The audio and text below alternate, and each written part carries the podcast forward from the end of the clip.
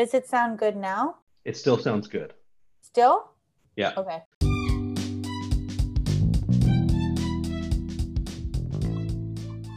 Join counselors Pablo and Aarti as they discuss two sides of one coin procrastination and perfectionism.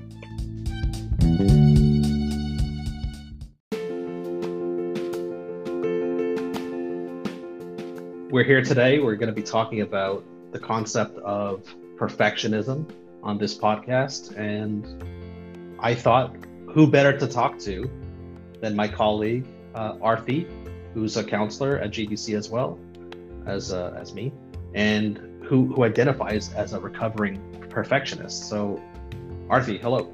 Hi, everyone. I'm so excited to talk about this today.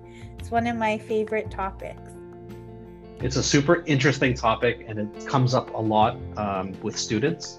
Mm-hmm. And I think that seems like a natural thing. You know, students are, are trying to do things really well. And that's what I want to talk about. What's what is doing well and what is reaching for perfectionism, and it, is that even something that's desirable to be perfect? So, yes. Aarti, what is perfectionism?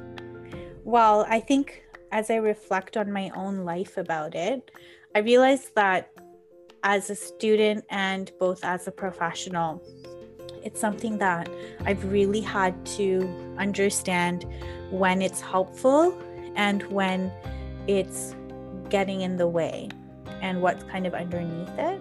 Um, so I'm so excited to talk about all those different parts. And I think one thing that's really important with perfectionism that I've kind of noticed, and a lot of people in the field that talk a lot about perfectionism, one of them is Brené Brown, if people are interested. She has a book called The Gifts of Imperfection, which tells you a lot about it and would do a really good job in defining it. Um, but what I've learned is how we have in our society kind of talked about this as such a positive thing right? And I think it just really stands out to me when I remember when I would go for interviews and you would get prepped to think about, well, what's your, when you're asked, like, what is your weak point? Well, it was true. Like, my weak point was that I was a perfectionist, but this was an answer that was usually seen positively. And I think that's such a big part of like the fact that it's something that we're encouraged to strive for even within school environment how do we find that balance between doing well succeeding learning everything versus feeling that everything has to be perfect? Can i yeah. ask you uh, where where do we exhibit or where does perfectionism come up? Like what aspects of life does does perfectionism appear in? Yeah so that was something i learned as well in like um, some of my older jobs where i worked. Um, I learned that perfectionism, you know, we often think it's accomplishment oriented. So we think we see it in our work when we're trying to work on an assignment. Maybe we have 10 assignments. We want every assignment to be perfect, right? And then we can't keep up. So that's like one place we might notice it. But then there's all these other places it can show up too. And it doesn't show up for everyone in every place. So there's a lot of people who might actually be perfectionists, but they don't really know that because they're like, I'm not a perfectionist, I'm a procrastinator. I never get anything done, right? And we'll, I'm we'll definitely talk about that. But it can show up in every part of your life. So some people might have more of this type of higher expectation which is a really big part of perfectionism this idea that there is a perfect or if or that there is some standard that's almost perfect that you want to continue to uh, strive towards and that can happen with like body image that can happen in relationships like how you show up in a relationship what you expect from the partner in the Mm-hmm. relationship um, this can happen with like you know your routine, your diet. It can show up in all parts of your life. It's just going to look a little bit different. And again, some level of like striving and ambition is healthy. But then, how do we know when it's at a point where it's actually not helping us? It sounds like it can be an unhealthy pressure on your life. Yeah.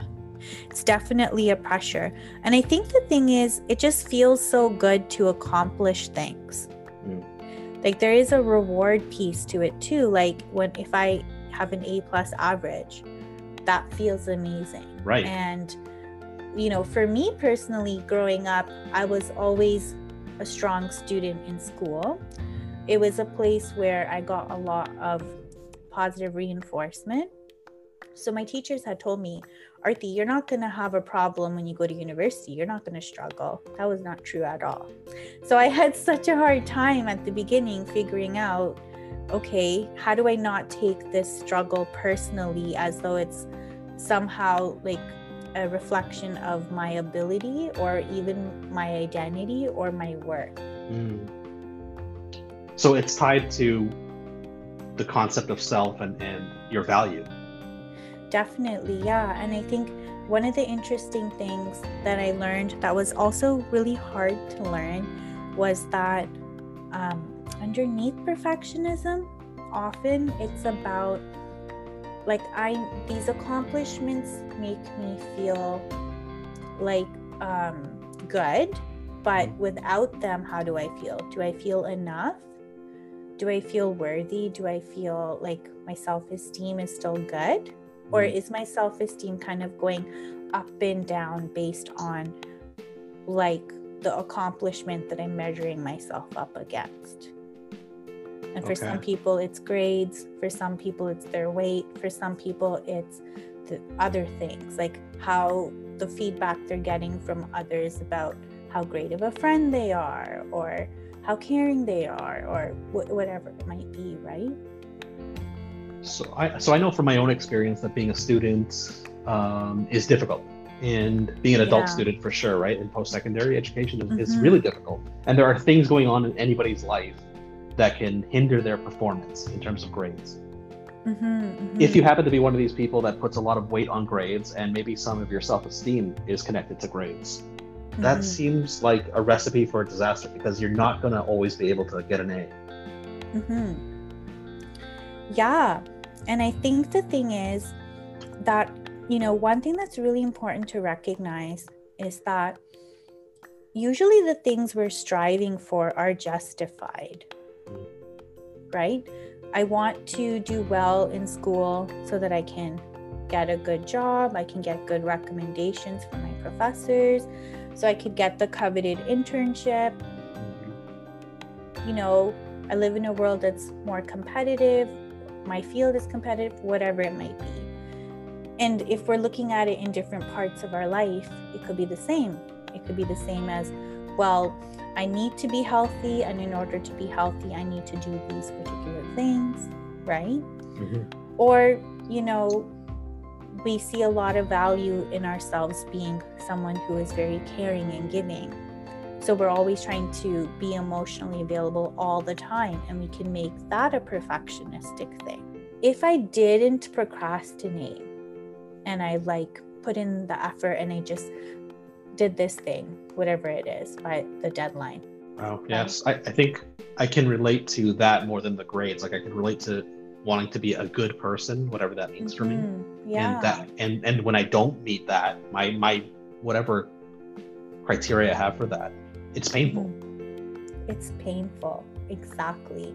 And I think like that's the why I jokingly say I'm still a recovering perfectionist because as much as I've learned about it, as much as I keep reminding myself, you know, to work on the different strategies I'll share later, um, it's a work in progress. It takes time to really recognize where it's coming from for you and how do I learn to still, you know, pursue my passion or my ambition, but not let it define how I'm going to feel. So I'm not on this emotional roller coaster where if I get really good, I'm just going to use the example of grades because it's more concrete. Mm-hmm. That if I get really good grades, I feel really great about myself that week.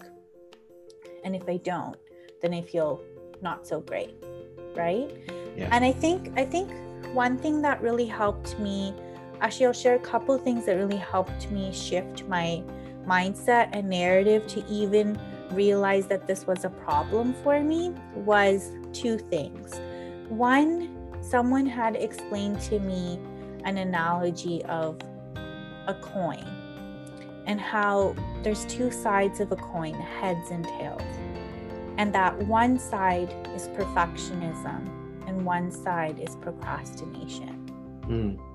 And when that clicked in my mind, I realized there is a cycle between procrastination and perfectionism where sometimes when I was a student, I didn't do my homework. Does that make sense? Or that I didn't go to class.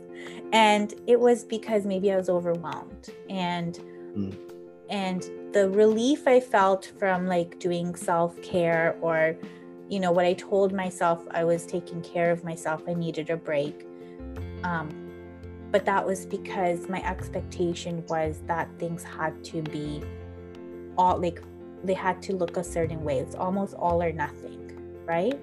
And and sometimes this people who tend to kind of be on the more procrastination side sometimes we have to think about as a student or as an individual think about okay what would happen? Like what's my worst fear? Right? And mm-hmm. then we'll start to notice are we expecting it to look a certain way? And then if we don't put in the effort and then we get a bad mark for example then although that feels bad it doesn't feel as bad as if we had put in all the effort and got a bad mark. You see what i mean? I can totally relate to this. Yes. tell me what do you feel like sharing Well, I'm thinking about my own hesitancy to enter a post secondary program because I was afraid of failure and to the point Mhm. where I didn't want to even try because I thought, well, what if I put in all of my effort and it turns Uh-huh. out that I'm not good enough? Yes, exactly. Yeah, that that definitely was a big realization for me as well. It's something I still have to overcome. If I have a goal that feels intimidating or that I feel like is more of a dream, well, how do I turn this dream into a reality? Well, now I have to make practical steps towards it, which means I have to believe that like I can do it. And if I fail, it doesn't mean that there's like that somehow defines me. Does that make sense? Completely. That's what I was afraid of. I was afraid of failing, and then that would I would be defined, or I would define myself by that failure. hmm And so it's I think that's where it's so important to understand that link between perfectionism and procrastination. And I think the the second realization I had that I was going to share was this took a while, but for me to realize that. So when I would accomplish things, my bar for perfectionism would get higher.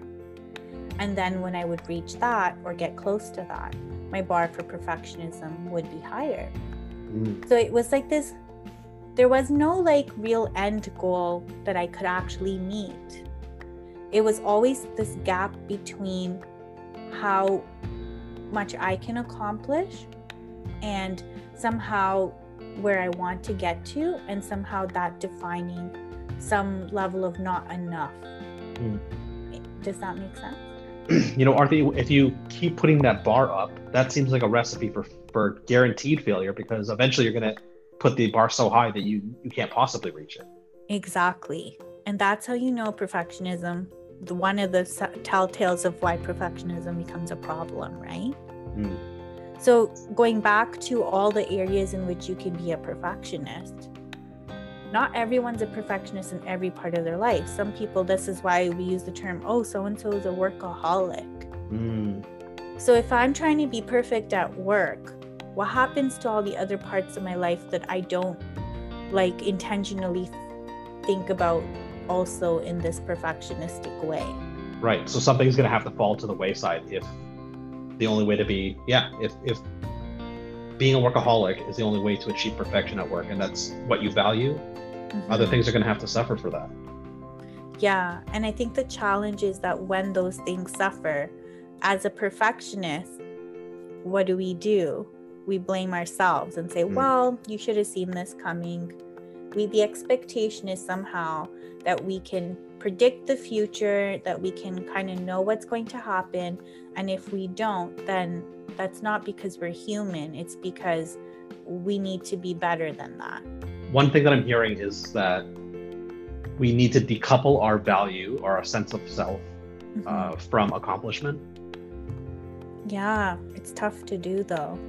Yeah, how do we go about doing that? What does that process look like? Oh wow, that's such a big question. um, how do we do that? How do we find value in ourselves without looking to accomplishments, whether it's in school or relationships or other things? So, Brené, I'll go back to Brené Brown.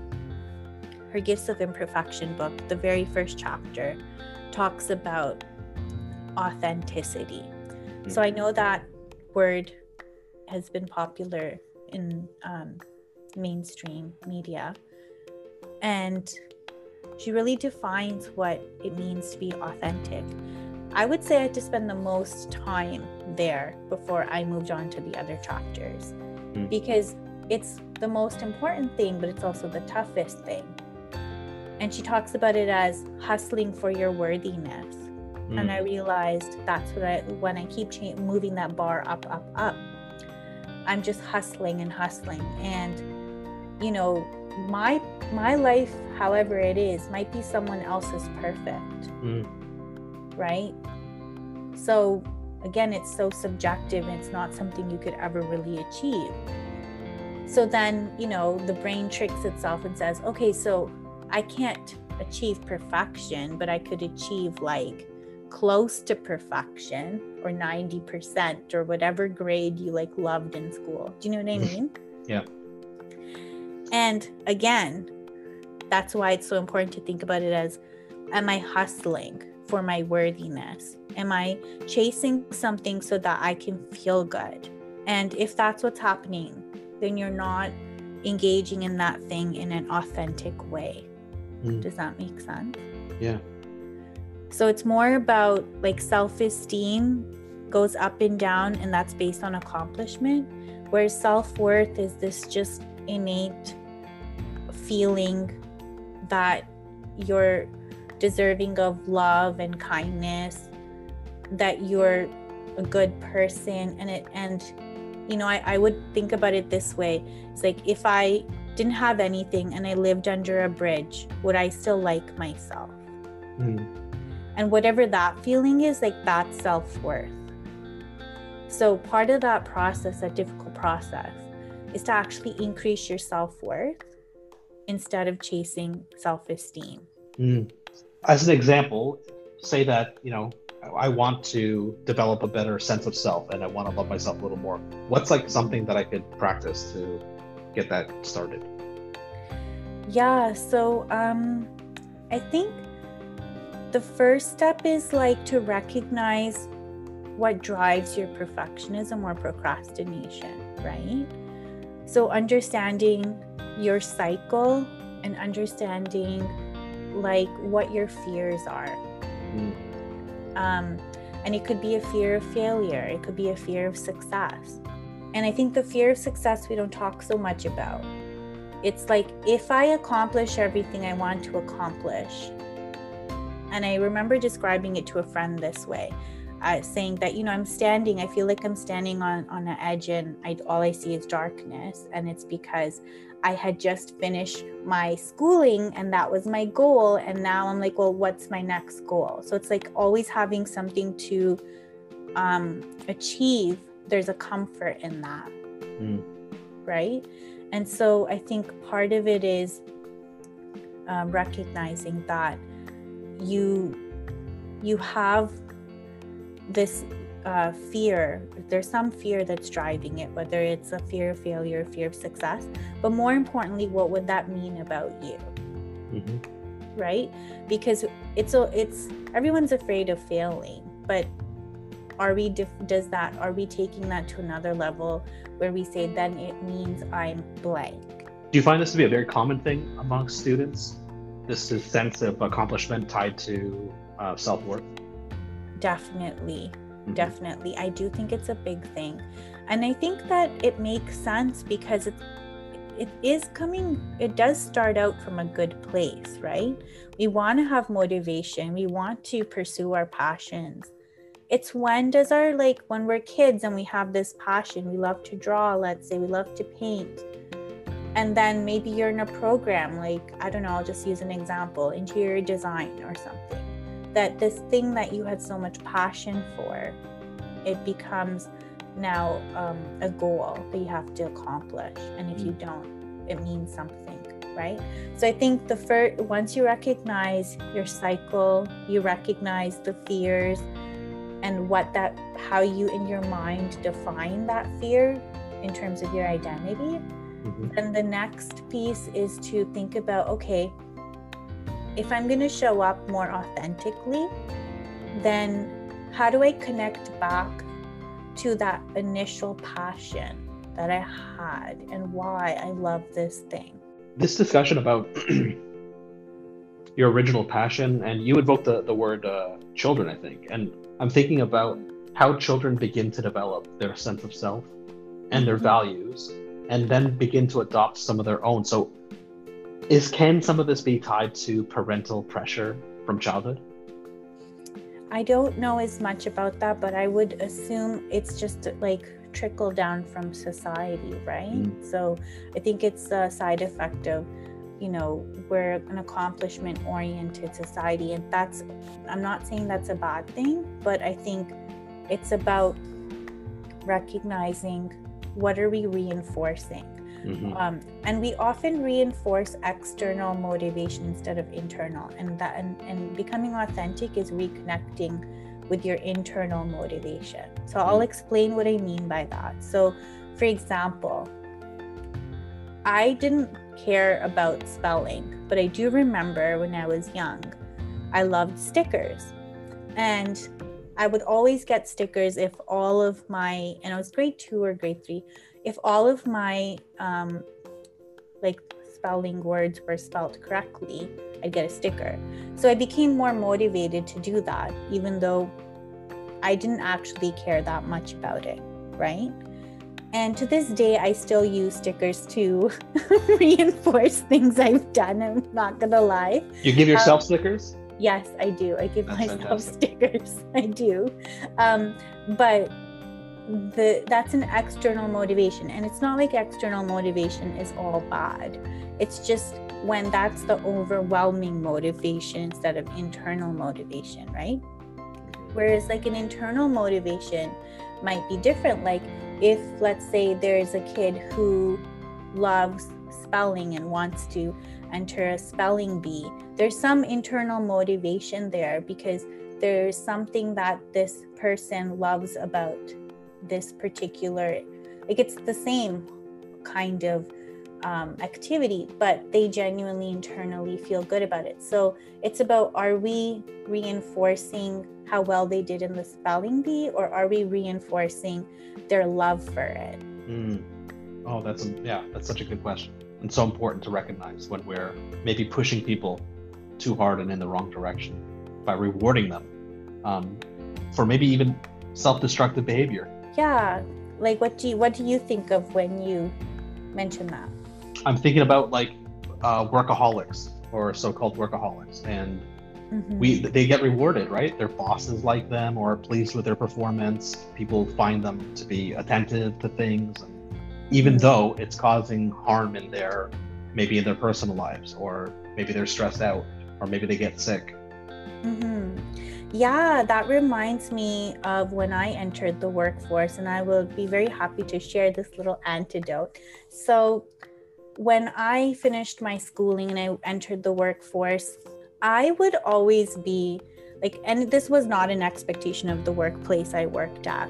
So, it was almost funny because it didn't necessarily like, um, it wasn't the work culture there, but I just had this feeling that I need to show up all dressed up, right? Like I would do my hair, my makeup, I'd wear my nice heels.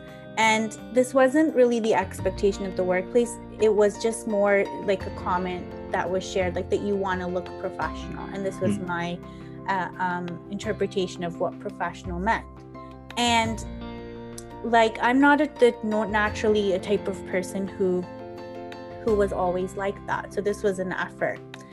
And it did make me feel good and I'm not going to say that you know that can't be authentic for someone else, but for me it wasn't very authentic. I was literally painting on if uh, you know this this image that I was projecting. Mm-hmm. And although I got a lot of like positive reinforcement, you know, it was it took some time for me to realize that this was the persona that I had when I went into work of the person I thought I had to be or how I had to look or how I had to dress. And it didn't even click to me that my colleagues were not doing that.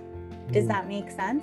So, mm-hmm. almost in a way that I was gaining attention, not intentionally what I was looking for, but I, it was coming more from my own sense of feeling of inadequacy that, like, this, in order to be professional, I need to um, make this type of effort. And that's something I learned from the culture of our society, what being professional means. And I think I, now that I think back to it, I think it's kind of funny because I realized that in some ways it was self care, and in other ways it was encouraging me to show up in a way that I wasn't being authentic. Mm. So, Arthur, we've been working together now for a couple of years, I think. And mm-hmm. I think that you're a snappy dresser, but you're not coming to work um, dressed to the nines. How did, how, how did you? You look great. But how did you change that? How did you how first of all how did you recognize it and then what did you do about it? Well, because I became friends with my colleagues and when they were like you know like jokingly would we would talk and i realized oh my god i never even really noticed that like when i come into a meeting like i gain so much attention just because like my outfit looks so nice Do you know what i mean mm-hmm. and i was just try- i was actually just trying to fit in but it was not occurring to me that i was making so I was making such an effort to fit in that I was standing out. So that's why I find it a little ironic.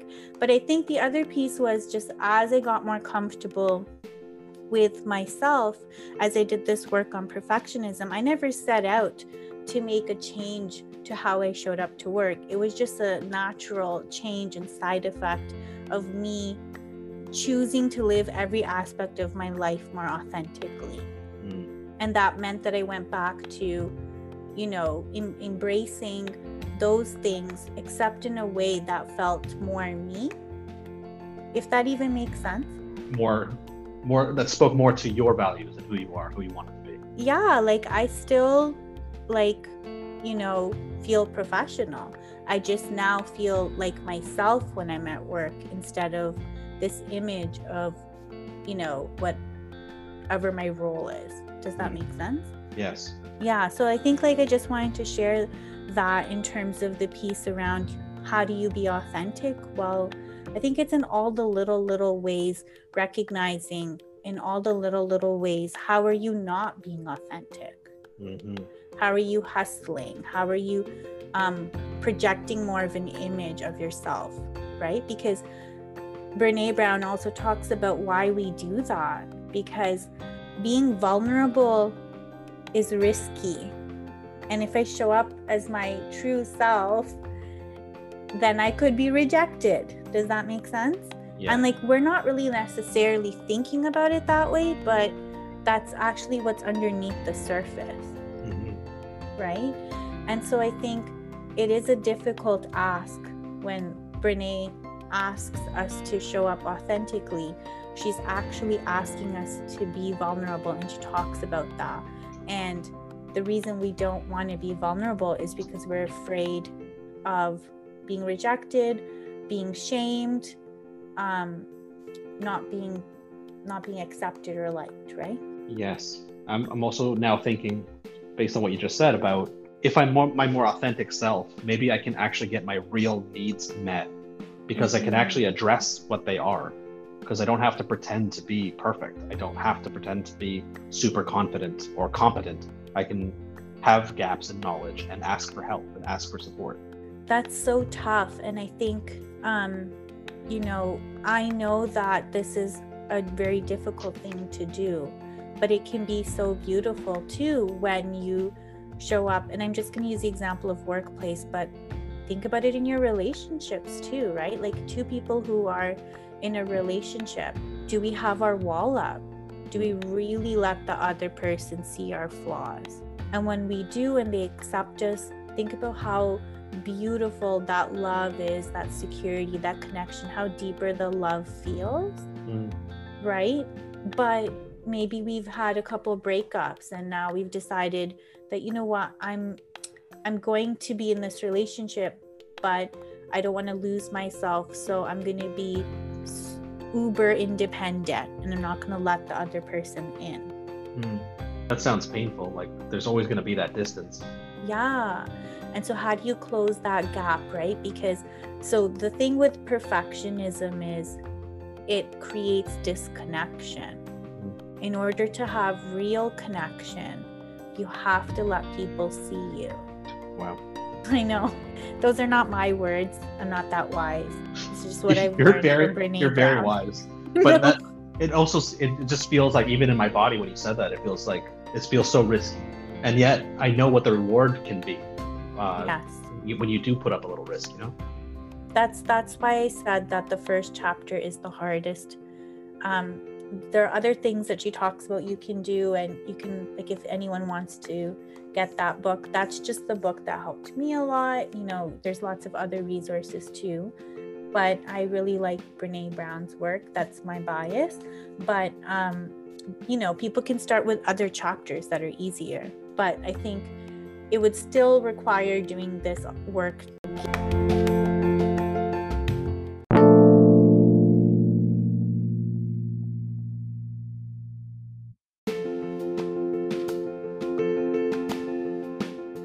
Aarti, what tools have you used and what has support looked like for you in your journey with perfectionism? Yeah, no, that's a great question. So, there are some different tools that I learned from Brené Brown's book. One of them is called A E I O U and Why. So, that one actually pretty much summarizes most of the different things that she talks about. So, I'll go ahead and talk about it.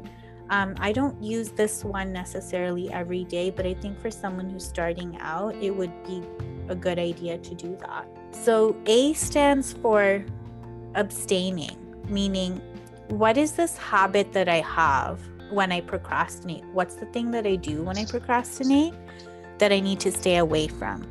So, there, I was listening to another podcast about perfectionism by a, a life coach, um, and we can put it in the in the resources. I don't remember the person's name right now, but they talked about procrastinating, procrastinating, um, and I just like that word really stuck with me because, of course, ironically, as I was listening to the podcast, I was procrastinating. Um, and it's mm. like, you know, sometimes we choose really productive things to do but we're actually procrastinating. And for some people, it could be, you know, reading avidly, it could be scrolling social media. And you'll know what the thing is that you do to avoid the anxiety or the shame. And shame is one of those feelings that comes up a lot. It's like an embarrassed feeling. Um, so glad you're bringing up the word shame. I think it's something that there's not a lot of support in the world to talk about shame.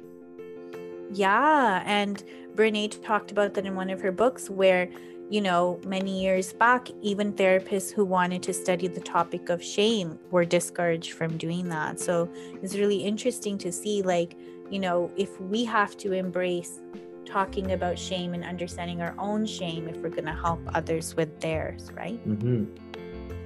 And so that's the A. And then the E is exercise. So we may have heard this like a million times, and it's still a weak area for me. But exercise, it's again, how do I do that without being a perfectionist about it? So it's like, even if you can only commit to 30 seconds, a minute, two minutes, what's a small, small, small thing you can do to exercise? Mm. And even if it's just neck stretches because you've been on the computer all day, mm. even if it's getting up, walking to walking downstairs to the living room to pour yourself a glass of water. Right? Mhm. Um and I think it's about keeping the expectation small enough that even on a day when you're stressed, it feels doable. Mhm.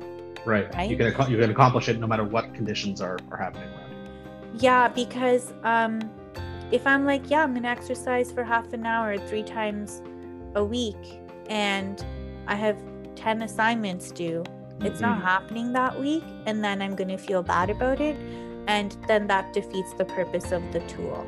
Right. Oh, that's so good, right? Because if you hold yourself up to that perfectionist standard and you say, I'm going to get it all done and exercise, and you don't get it all done and exercise, then it creates pain. Yeah, and then you're setting ourselves up to fail. And this tool, remember, is not meant to be used as like another to-do list item on your to-do list, Mm. right? Yeah. Um, and so then there's the AEI. So I is for me. What can I do for myself today? So again, making this really small enough that it feels manageable and doable. So if you ask yourself this question daily, if you go through the A E I O U and Y daily, then each day will be different. Maybe one day you're like, you know, I can I can take that bubble bath today. And maybe the next day is the only thing I really feel the capacity to do for myself today is make sure I drink enough water. Mm. Right? That seems like an exercise in, show, in showing yourself uh, some love and respect. Yeah. And then the next one is oh, what can I do for others? Mm. Now, again, if you're the type of person who's a perfectionist in relationships, then you're going to have to balance this one out and kind of think about what's a small thing I can do for others versus trying to do everything. What's an example of like an accomplishable small thing to do for others?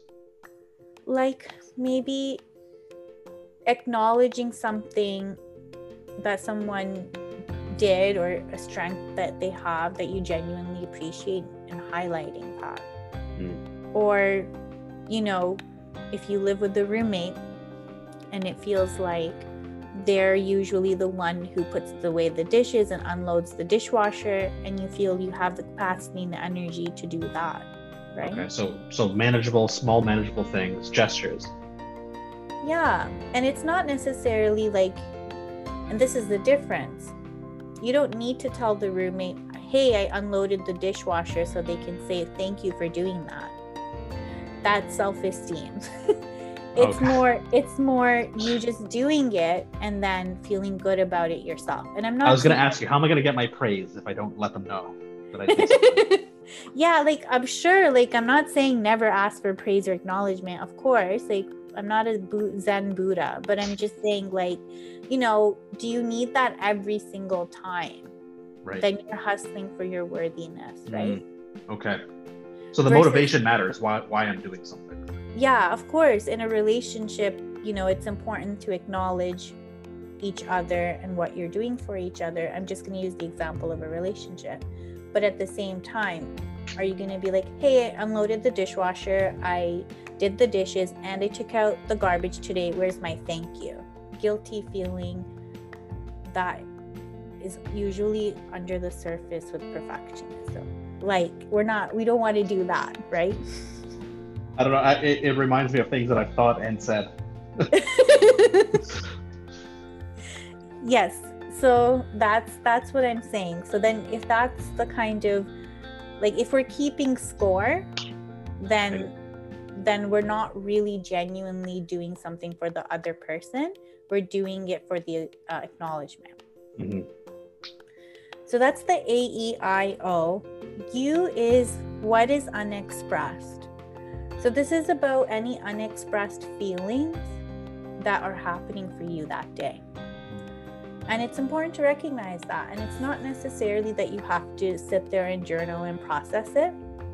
Maybe you do, maybe you don't. It depends on the person and the day. But it's more that you um, think about just acknowledging the feelings. I feel sad.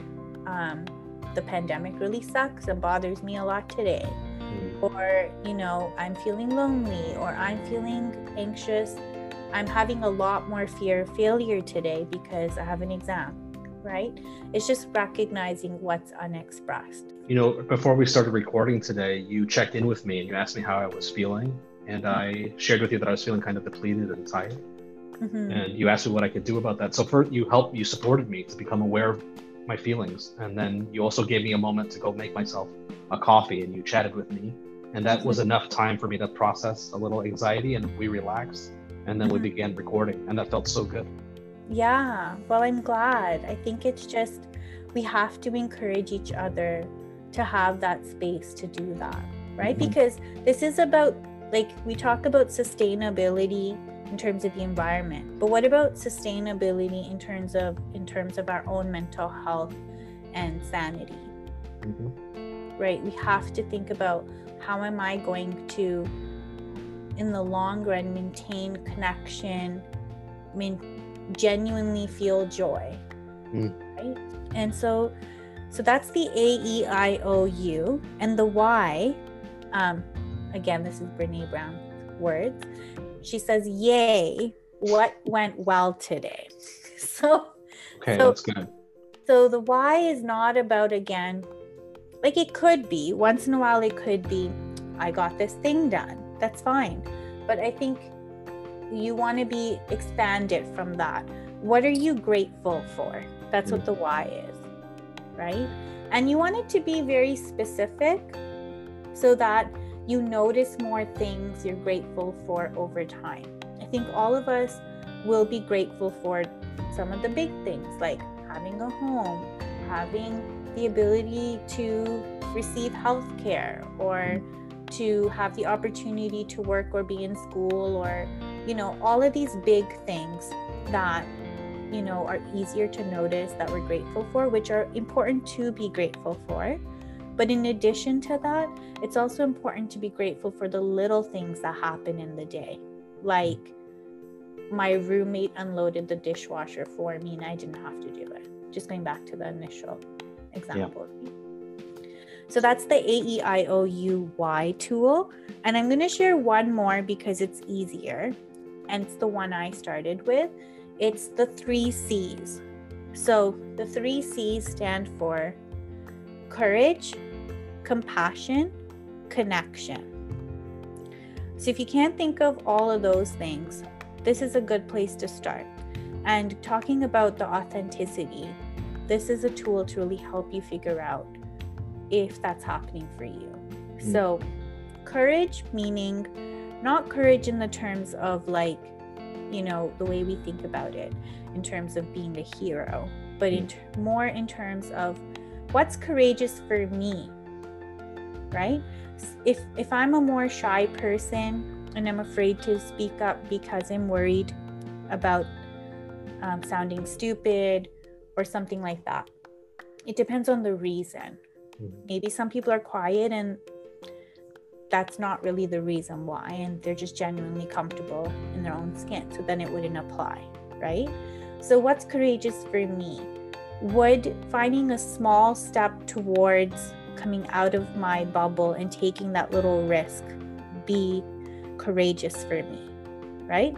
If I'm the type of person that is the opposite, where I talk a lot and I talk a lot, a lot, a lot because I want to, you know, show my value or my worth, and that's how I kind of cope with my insecurity, then how can I be courageous in stepping back a little?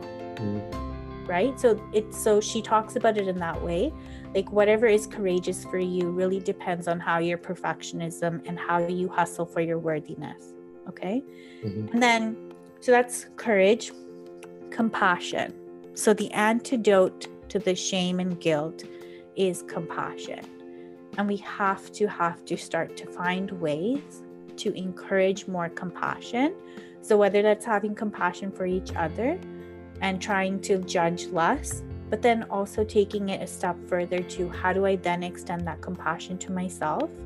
And the way I talk to myself in my head, would I ever talk to someone I love that way? Mm. Right? That's a good question, right? Yeah. And then connection. Connection's the last one where because perfectionism creates so much disconnection, how can I connect? And it doesn't have to be with another human being, but you have to connect in some way. So whether it's you're connecting through the pandemic, sometimes we may have to connect with ourselves, right? Because that's the person that's available. And we connect with ourselves in some way. We do something that nurtures us, or we connect with nature mm. by going for a walk, right? Or walking around trees and just noticing the change in season, or we connect with another person. So it's just connecting in a way that makes you feel some sense of joy. So that those are the two tools that I would share. Those are fantastic and fantastic things, even just to think about um, in terms of compassion and thinking about ourselves um, in respectful and loving ways. Yeah, and I think like it really lends itself to the pandemic, the last one, mm. because you know we're we're all going through uncertainty and hard times right now, and it can, you know, one of the ways that people have been coping is focusing on accomplishing things. Mm-hmm. And that's not necessarily, like I said, a bad thing. It's just recognizing that if you're having a hard time accomplishing things right now, that's also part of what happens when we're experiencing more stress. Mm. So then it allows you to practice that second C of compassion. So I just wanted to share that. That's fantastic. Yeah, we're not, many of us are not at our best in this moment and in time. And it's so helpful to think about ourselves in more compassionate ways right now.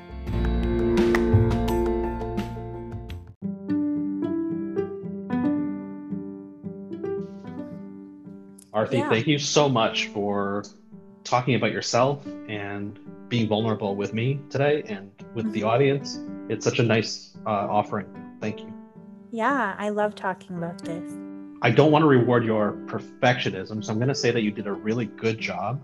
and the one for the and the real thing that I that I connected to was was your vulnerability, and so for that I'm going to give you a sticker. You get you get a star. Thank you. Yeah, I'm actually looking for a physical sticker. I'm going to send you one. I'm going to mail you one. I promise you to mail you a star.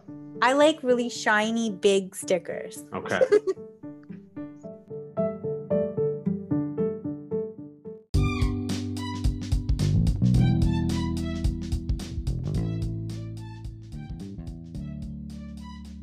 So, this concludes today's episode. Thank you for joining us. If you have any questions, feedback on our episodes, suggestions for future topics, or wish to book an appointment with our counselors, please send us an email at let's at georgebrown.ca. Come by again and let's talk.